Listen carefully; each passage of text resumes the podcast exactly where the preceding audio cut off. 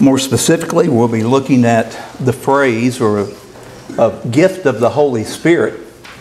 And I know very well how it's been in the past for the, oh, probably about 40 years that I've been listening. And no, I'm not just 40 years old, as has been pointed out other occasions. But I, I realize how controversial it is or how emotional it can be with many individuals. And if you know me, you know I'm not looking for a lot of controversy or arguments. But I think there are ways that we can look at this and look at several different sets of context and see what the Bible says about itself. I believe the scriptures many times are the very best lexicon for the scriptures. The scriptures are the very best commentary for the scriptures. not saying other helps are not good, they are or can be, but we need to rely more upon this, what the scripture says about itself. And of course, during this topic and when the Q&A come up, I certainly don't claim to have all the answers, and even my answers will not satisfy all the people. And I've never seen a situation where that happens with any one person, hardly, in any of these, uh, these topics. But let's just all get out our Bibles in whatever form you have it, whether in paper or on screen, and just like for us to look together at several different passages, begin in Acts chapter 1. If you think about these things being preached, or maybe the first time that they were being put into print, as Luke was writing this, we need to remember when it comes to this book of Acts, as we call it, that it was not written in chapters and verses. It was not written topically necessarily but it does go through with a flow. Luke was the one writer. Yes, I believe Luke was an inspired writer, but still he wouldn't be jumping around with different ideas and using the same phrases and the same words within the same subject matter. So let's think about things like this as we look. And of course, our topic being the Holy Spirit. Look in Acts chapter 1, verses 1 and 2, as he begins, he says, The former account I made, O Theophilus, of all that Jesus began both to do and teach until the day in which he was taken up after he, through the Holy Spirit, had given commandments to the apostles whom he had chosen. What kind of reference is there to the Holy Spirit in this place? Was the Holy Spirit totally inactive? Was the Holy Spirit a part of the Godhead that you would just have to tell about, or was there evidence of His presence? So think about those kinds of questions or the evidence of the Spirit as we look through.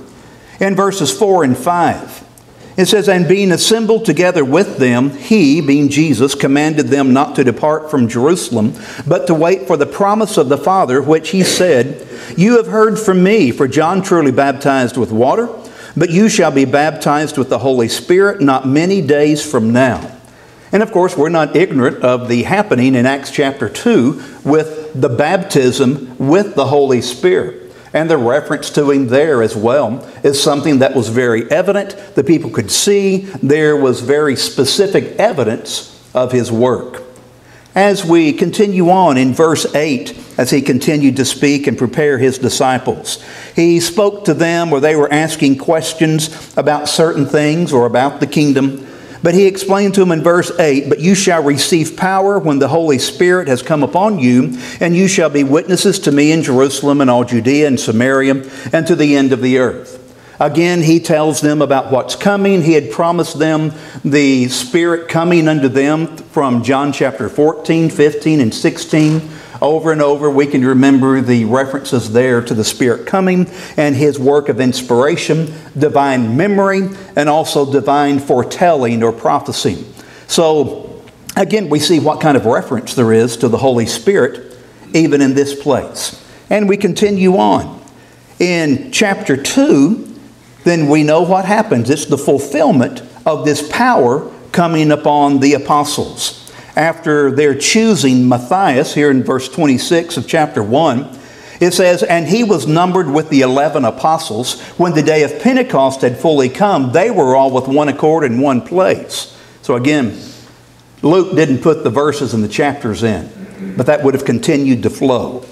He had named the apostles. Matthias was one of them. They were all together in one place. Suddenly there came a sound from heaven of a rushing mighty wind, and it filled the whole house where they were sitting. Then there appeared to them divided tongues as of fire, and one sat on each of them. And they were all filled with the Holy Spirit and began to speak with other tongues as the Spirit gave them utterance.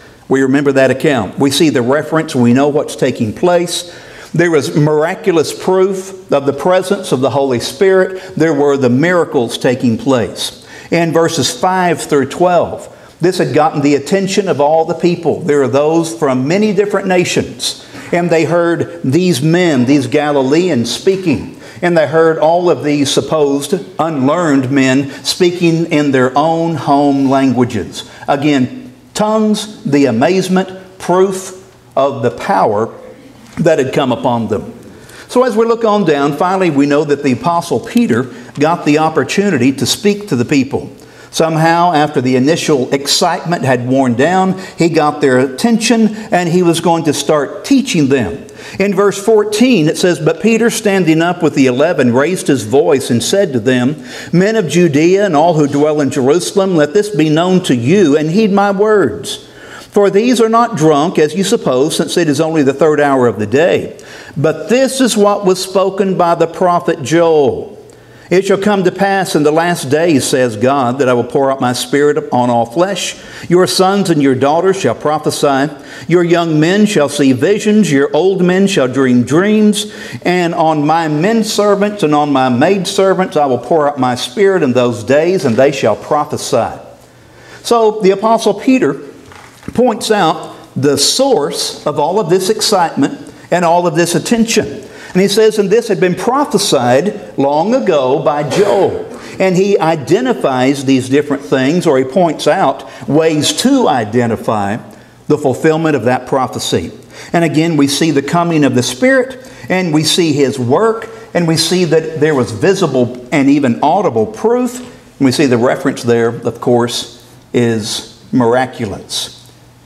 He goes on even to give further credence to what he is teaching them and what he is saying. In verses 25 through 31, he speaks about what David had said.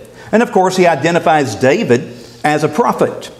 And it doesn't specifically say here in Acts that David was guided by the Holy Spirit, but I don't know who would argue with that because we are taught 2 Peter 1 and verse 21 how holy men of God or prophets spoke as they were moved by the Holy Spirit. David wasn't just sitting back and guessing, but it is fulfilled prophecy, and that's how men were able to prophesy long ago.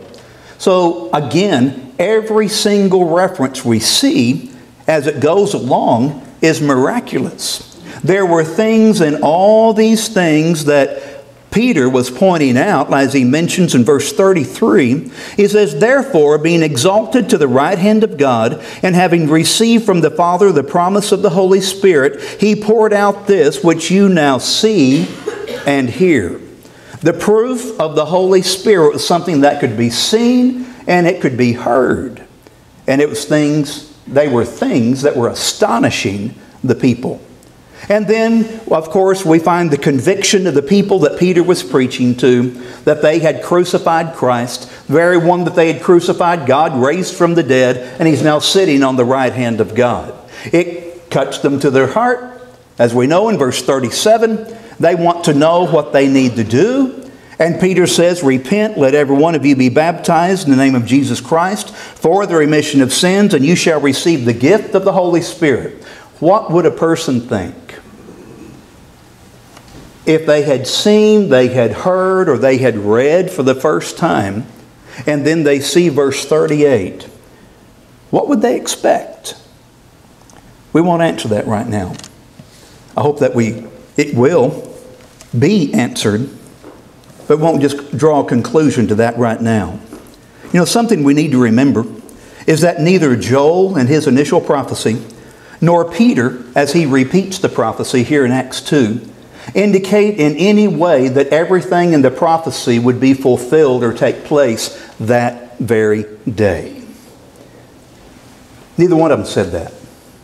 Neither one of them said that everything would happen that very day. And there's other examples of things like that where everything isn't completely clarified, everything doesn't happen just in the way that we may initially think it when we see or we read a particular passage.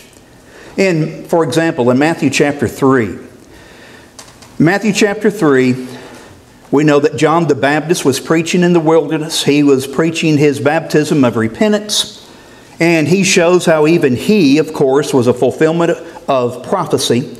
So all these things were taking place. People were coming to be baptized. And of course, he was pointing forward, wanting to get the attention upon Jesus. In verse 11, he says, I indeed baptize you with water unto repentance, but he who is coming after me is mightier than I, whose sandals I am not worthy to carry. He will baptize you with the Holy Spirit and fire. His winnowing fan is in his hand, and he will thoroughly purge his threshing floor and gather his wheat into the barn, and he will burn up the chaff with unquenchable fire. Look at what John the Baptist said.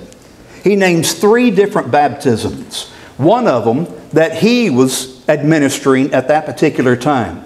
Baptism unto or for the remission of sins, of repentance, that the Apostle Paul points out later looks forward to the coming of Jesus. And then he is speaking about Jesus coming, that Jesus it would baptize with the Holy Spirit, and then the baptism of fire, which within the context is judgment. What if those pe- all those people thought it was going to happen immediately?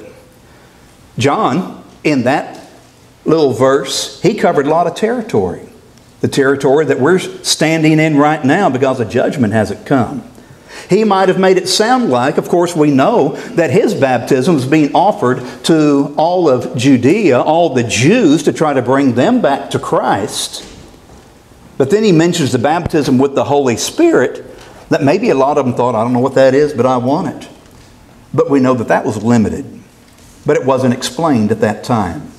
Same way with the prophecy of Joel and Peter's repetition of it or explaining it even more. He doesn't indicate the exact time period or how long it may take for some of those things to be completely fulfilled. It wasn't until Acts 21, about 25 years later, when we see Philip's daughters prophesying. First time we have the exact written record of that. But everything doesn't happen on the timetable in the way that we would normally think of it, or even with it being offered to the Gentiles, those who are afar off, as the Apostle Paul identifies them in Ephesians 2. And we know that that took place being directly given to them in Acts chapter 10.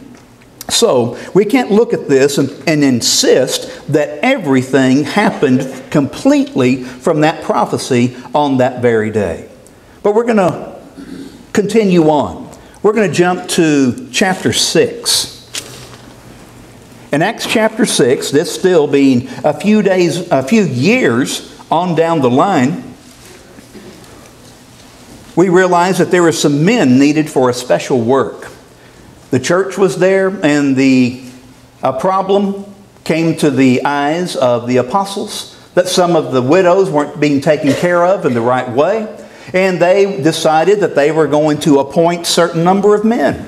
The people themselves, the members, were to choose certain men, but they could only be chosen from those who had certain characteristics. And one of those characteristics, or one of those things, he said that they must have, he said that they must be full of the Holy Spirit. How would they know if they had the Holy Spirit in this place? Well, one thing that we find as it continues on, like Stephen being one of them, we know according to verse 8, it says, And Stephen, full of faith and power, did great wonders and signs among the people. He had to be full of the Holy Spirit. He was able to prove that in this case by performing wonders and signs or perform miracles. And we know how that continued on. He continued to preach to those that were there in that place, and his sermon continued on in chapter 7. We know his preaching and his hard line on the Word of God and the need for them to change their way came about or brought on then his martyrdom. But in verse 55, here in Acts chapter 7, It says, And he, being full of the Holy Spirit, gazed into heaven and saw the glory of God, and Jesus standing at the right hand of God. And he said, Look, I see the heavens opened, and the Son of Man standing at the right hand of God. That's not something you can do every day. He, he had an inspired vision. It points out how he was full of the Holy Spirit. How do you know? He spoke of what he saw. He spoke of something that was extraordinary, something that was different. And he explained what he saw, and of course, that just enraged the people even more. In Acts chapter 8, there's another man that was one of his fellow workers from chapter 6 named Philip. Philip had to fulfill or have the same kind of qualities or qualifications as Stephen had. Was Philip able to do anything? Well, we know in verses 5 through 7 here in Acts 8. Then Philip went down to the city of Samaria, preached Christ to them, and the multitudes with one accord heeded the things spoken by Philip, hearing and seeing the miracles that he did. For unclean spirits, crying with a loud voice, came out of many who were possessed, and many who were paralyzed and lame were healed. He was full of the Holy Spirit, and he is able to prove it he was performing miracles to all the people. We know he continued to preach. The people were converted due to his preaching. Both men and women believed and were baptized. And of course, we know that that is very important. But he continued on. They were baptized, and we're told about Simon. Simon, that I like to refer to as Simon the ex sorcerer. He didn't continue in his old practices. But it says Simon himself also believed in verse 13. And when he was baptized, he continued with Philip and was amazed seeing the miracles and signs which were done. So still there, there were those proofs. There is the evident evidence of the things that was being spoken of here and things that were being done. In verse 14, we need to listen very carefully. Now, when the apostles who were at Jerusalem heard that Samaria had received the word of God, they sent Peter and John to them, who, when they came down, prayed for them that they might receive the Holy Spirit. For as yet he had fallen upon none of them. They had only been baptized in the name of the Lord Jesus. Then they laid hands on them and they received the Holy Spirit. Now, when we read along in this and remember the context in every place and look at it closely here, what does it say? It said they'd been baptized. Peter had already identified the, the reason for baptism. But it does go on to say, but they had not received the Holy Spirit. They'd only been baptized. Sometimes people stop right there and say, wait a minute. But within the context, it's talking about the miraculous gifts. It's talking about miracles. Okay, if you want to stick with context, remember all the references to the Holy Spirit in Acts chapter 1 and verse and, and chapter 2 also.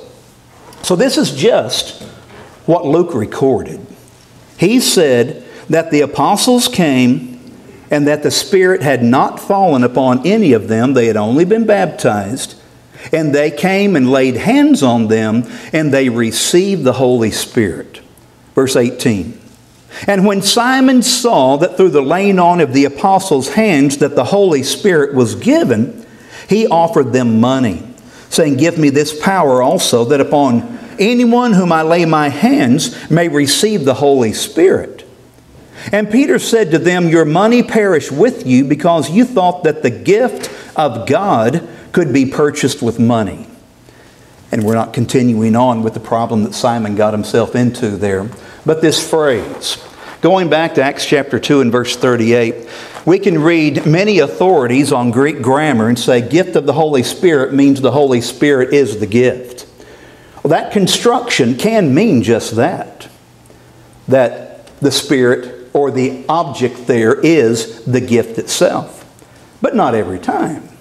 In this particular place, we see the very same construction only it is gift of God. They're not saying that God Himself or God the Father is the gift, but they were talking about something miraculous. Again, keeping with context. And most would point that out here about that particular phrase. So, I believe we can agree with that, that it was something miraculous. Simon saw miracles and signs that were done. Verses 14 through 16 just make very plain statements about what was and what was not received. The word was received, they obeyed the gospel. It says that the Spirit was not received, and we see the proof of the Spirit being received through miraculous gifts. And then the same thing is being described by the gift of God. There's no big distinction made through any of these passages between gifts of the Spirit or the gift of God, like in this place, or the gift of the Holy Spirit. Look at context. We see what was being spoken of here as Peter had his discourse even with Simon. But Peter said, Your money perish with you because you thought that the gift of God could be purchased with money. So it was, he was wanting to purchase something that could be visible, something that was miraculous, and this is what they called it the gift of God. So we see in each of these places the context, we see what is being said, and maybe it's given us a clearer picture about our phrase back in Acts 2:38. Maybe not, but maybe it does. Well, even later here in Acts 8, we know that the Spirit speaks directly to Philip in verse 29 in reference to the eunuch. It says, Join yourself to the chariot. There's a direct operation, there is inspirational instruction being given to Philip. We remember the story about the eunuch, how he is taught, he is converted, and afterwards, then, as we see in the very end, very end of this account, that the Spirit called him away and the eunuch didn't see him anymore. And I don't know if that was just further information that the Spirit gave to Philip, saying, Now get out of there, you've got some other work to do, and he just left. Or I don't know if it's some kind of supernatural or inspirational transportation that he gave him by picking him up and putting, putting him somewhere else. But still, we see the reference to the Holy Spirit being miraculous. Whatever it was, it was a direct, direct inspiration and a direct touch in that way. Acts chapter 10. If you're most remember what happens here in Acts chapter 10, finally the gospel is being taken directly to the Gentiles. This being Peter being sent to Cornelius. Cornelius wasn't informed of anything by the Holy Spirit. An angel told, told him what to do in order to arrange a meeting with Peter. We're not told that it was the Holy Spirit that really di- directed Peter, but it says he did see a vision. He had an inspired vision that gave him some information that he was pondering over and prepared him for the coming of those servants to then go and be with and to preach to Cornelius and his household. So here, this is some years later, some years down the line, at least, probably at least a decade from the day of Pentecost. So it goes along, and finally, the Jews or the Gentiles are being preached to. Those who are far off are being reached. It's almost like preparation needed to be made. But we remember how the Apostle Peter found a lot of people gathered together there in Cornelius' house. Won't go over just all of those details. There, Peter had spoken about why normally he wouldn't go into a Gentile's house, but he understands now he can and he should. In, verse 44, it says, While Peter was still speaking these words, the Holy Spirit fell upon all those who heard the word. And those of the circumcision who believed were astonished, as many as came with Peter, because the gift of the Holy Spirit had been poured out on the Gentiles also. There's the exact same phrase in the original Greek, in English, it could have been unplugged from Acts 2 and 38 and just plugged into this place. It's the very same phrase. And you remember, it's the same writer writing the same book within the very same context about the Holy Spirit. So, would he be using the very same phrase in the same context on the same subject in different ways? I think it's a question to, to kind of ponder. So, it was evident to all those and in those believing Jews as well that the gift of the Holy Spirit had been poured out even upon these Gentiles. For they heard them speak with tongues and magnify God. There was the proof. There was evidence. Like Peter had said before, they could see it and they could hear it. They knew it was there. Then Peter answered, Can anyone forbid water that these should not be baptized who have received the Holy Spirit just as we have? So we see this being referenced. He doesn't talk about different kinds of ways of receiving the Spirit. He doesn't identify a miraculous reception over a non miraculous reception. We see that Peter starts explaining these things as well whenever he went back home and the Jews were asking him about going to the Gentiles. In chapter 11, beginning in verse 15, in his explanation, he says, And as I began to speak, the Holy Spirit fell upon them, as upon us at the beginning. Then I remembered the word of the Lord, how he said, John indeed baptized with water, but you shall be baptized with the Holy Spirit. If therefore God gave them the same gift as he gave us when we believed on the Lord Jesus Christ, who was I that I could withstand God? So he goes over it again. We see he ends up even using one of the very same examples that John the Baptist did long ago. Peter didn't mention the baptism with fire, but still he puts these things together about John's baptism and then baptism with the Holy Spirit. And with each one of these references to the Holy Spirit, we continually see that there was proof, there was evidence it wasn't just information being given, oh, this is what's happened to you. You don't know it, but I'm telling you this. But there is something that could be seen, something that could be heard, something where there was evidence, proof of the reception. So it would seem as though context and logic demands when practically every reference shows the miraculous, why would Acts 2:38 be different? Why would it be a completely different case? A completely different meaning when the identical phrase can be found in countless places and it's agreed the other places are miraculous. I know one of the questions that would be going through individuals' minds would be then what does it mean to us? And I plan on us getting to that as well. But there is another example that we'll look at before we leave just some of these general passages in Acts. In Acts chapter 19, we've talked about this some within the study. These men that were found, and Paul started, starts quizzing them about their baptism. They were men that were open, open to the teaching of the scriptures. They were men interested in God, but seemed like there was something lacking.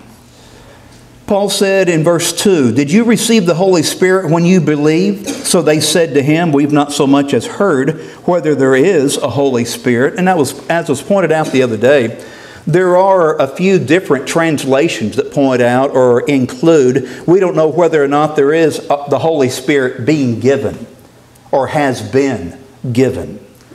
Not so much that they'd never heard of the concept of the Holy Spirit, but that he had been offered or received to this time. So that was, but that was their answer. And he said to them, Into what then were you baptized? So they said, To John's baptism.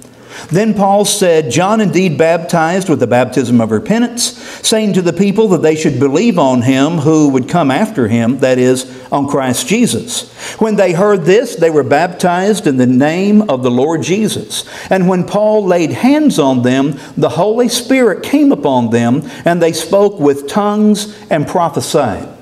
Remember back in Acts 8, they had been baptized, and before the apostles got there, it said they'd only been baptized. They had not received the Spirit. It just said they had not. Won't say in what way, it just said they hadn't. But when the apostles got there and laid hands upon those in Samaria, there was proof when they received the Holy Spirit. And what was that? It's miracles. And here was proof that they had received him as well. They spoke with tongues and prophesied. So I think we can see some consistency, even if one has a problem in accepting it to this point. But we can see a consistency in the topic of the Holy Spirit, His reception, and when or if there is any proof of someone receiving the Holy Spirit. In about each case, we see how there were miracles. But still, the idea of gift of the Holy Spirit means the Spirit Himself. Well, we see that that phrase doesn't always work. The phrase of the gift of the Holy Spirit or the gift of God in these examples we've looked at has been the proof, or it's been proven with miracles. Very same type of phrase, Ephesians 2 and verse 8, speaks of salvation, which is the gift of God. In Romans 6:23, it speaks about the gift of God, which is eternal life. And these two different examples here of gift of are, I think, are very interesting because many will talk about the different words for gift. They'll say, oh, well, that one word for gift, the dorea, well, that's always in, more in reference to the non-miraculous indwelling of the Holy Spirit, like in Acts 2.38. And then the charisma is the miraculous gifts. Well, in Romans 6.23, that's the charisma of God. And he says that's eternal life. And there are other examples in showing how really we can't limit the vocabulary of inspiration. There are times and places where the words are used interchangeably. Yes, we know in 1 Corinthians chapter 12 the word charisma is the one that's used in reference to all the miraculous gifts. But there are times that the words are changed, are interplaced. I could say, I gave you a present, I gave you a gift, I gave you a token of my appreciation. We have a broad vocabulary. Don't try to limit the Holy Spirit. So that is not just a, a way to tie down a specific position. But another thing I'd like for us to look at in thinking back again in Acts chapter 2 remembering the context there, the context, what been, had been spoken of, how the Holy Spirit had been referenced, everything that was going on, and then you get to verse 38 and speak about the gift of the Holy Spirit. Look at Mark 16 along with Acts 2.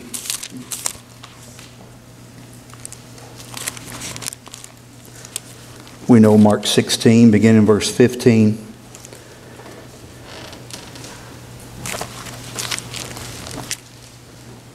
Mark 16. Go into all the world and preach the gospel to every creature. He who believes and is baptized will be saved, but he who does not believe will be condemned. And these signs shall follow those who believe. In my name they will cast out demons, they will speak with new tongues, they will take up serpents. And if they drink anything deadly, it will by no means hurt them. They will lay hands on the sick and they will recover. Who will be able to do this? Those who believe. Those who believe and are baptized. Do we teach people today that they can expect those miraculous gifts after they believe and are baptized? No. Because it doesn't apply. And again, remember how the, the scriptures were arranged. It wasn't until around the 14th, 15th centuries that they started being divided up into chapters and verses. So the way they are arranged had some logic or planning behind it, but they were not inspired. I wonder how it would have been if the first part of verse 17 had been linked with the latter part of verse 16 in Mark 16. Then it would have sounded much more like Acts 2 and verse 38. What if the latter part of verse 38 in Acts chapter 2 was linked more with verse 39? Then it would have sounded much more like Mark 16. So we see, we still have to be looking very closely and see context. Let the scriptures define and comment upon the scriptures. People still get emotional, they'll get upset. Say, well, how can you take that away? How can it not be true? Isn't the Spirit supposed to be dwelling in us? The Scripture says He does. Now you may be thinking, well, Brian, you have two big different sides of your mouth that you speak out of. But no, I don't think so. We know the Scriptures teach that, and one, of course, one chapter that is favored in teaching this is Romans chapter 8. We are taught how the Spirit does dwell within us. But you know, God is to dwell in us, and Jesus is to dwell in us. And yes, so does the Holy Spirit. But let's look at something else that's interesting in John chapter 17, beginning in verse 20, in what I consider to be the true Lord's Prayer here in John 17. Toward the latter part of his prayer, he says, I do not pray for these alone, but also for those who believe in me through their word, that they all may be one, as you, Father, are in me, and I in you, that they may be one in us, that the world may believe that you sent me. Now, for one, we know that all of us collectively as Christians do not literally and physically become one kind of conglomerate person. We know it's talking about unity and harmony and true fellowship, a relationship. And Jesus says, We are in them, Father. But he also says, They are in us. All in using the same kind of terminology and the same descriptions. So, how can all that be? Is it something that's weird and mysterious? No. It's talking about the proper relationship, our complete submission unto deity. And in that way, we do have deity in us, and we are within the realm of their fellowship. You know, there's another way we can look at it and we can consider it because we use this kind of terminology all the time. And I'm sure we can all relate to it. You know, some years ago, I made a comment to someone in a discussion. It, it was in a, a serious type of discussion. And it was with an older preacher that knew my, knew my father very well. And he kind of stepped back and he, he grinned, the preacher did, and he says, That's not you talking, that's Burness Burns talking. But you know what? Neither he nor I thought for one second that my Father, my Father's Spirit, came from the ground, got inside of me, and started talking instead of me. What was it? It was the influence of my Father. It was myself taking on the characteristics and the mannerism of Him. Through what? Through influence. And we say stuff like that all the time. It scares our children when all of a sudden they get a little bit older and they start saying, Oh no, I'm turning into dad. We, we know what they mean. Taking on the characteristics, being molded and influenced by it. So if people can have that kind of influence upon other people, think about the influence of God through His living and all powerful Word when we submit to Him. He's in us, we're in Him, we're all in each other. It's the proper relationship that we have. We let Him take over and we allow Him to be the guiding force. We have the armor of God mentioned in Ephesians, Ephesians 6. When on verse 17, we see that tool that is used the sword of the Spirit. And we can do things like that. We have God working upon us in that way. You know, I back home I have some trees and woods around, have a little wood burner, and I'll cut wood and split wood and stay warmer in the winter. And I can say, you know, I split all that wood myself. I split that by hand.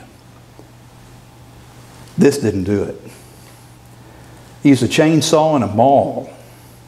Used means. Used means to accomplish the work. God uses means, powerful means. And we can understand it, we just need to submit to it. We need to be careful that we don't start trying to insist upon something that God didn't offer, but He provided something that works. And He always provides something that works. But we can't expect more than He offers. And we won't read it right now. In Ephesians 3, verses 1 through 6, we have a perfect picture there where Paul describes inspiration and how the benefits goes to everybody. He was inspired to write those things concerning the mystery of Christ. As I write it down in a few words, when you read it, you'll know what I know.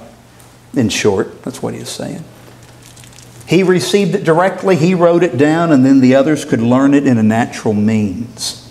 But it was the same knowledge. It was all working. They were ingesting this living word. They had the influence of the Spirit living and working in and through him later in Ephesians. Since Paul was giving them all of that information, he is able to tell them in verse, chapter 5 and verse 17. He says, Do not be unwise, but understand what the will of the Lord is. It was a command. You understand these things. How could they do that? Well, again, he had given it to them.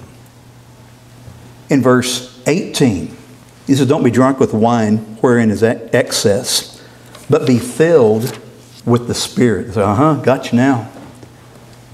Be filled with the Spirit. And he told them how. There are the following verses in Ephesians 5 shows a lot of things they were to practice, things that they were to do, maybe a few things they weren't to do.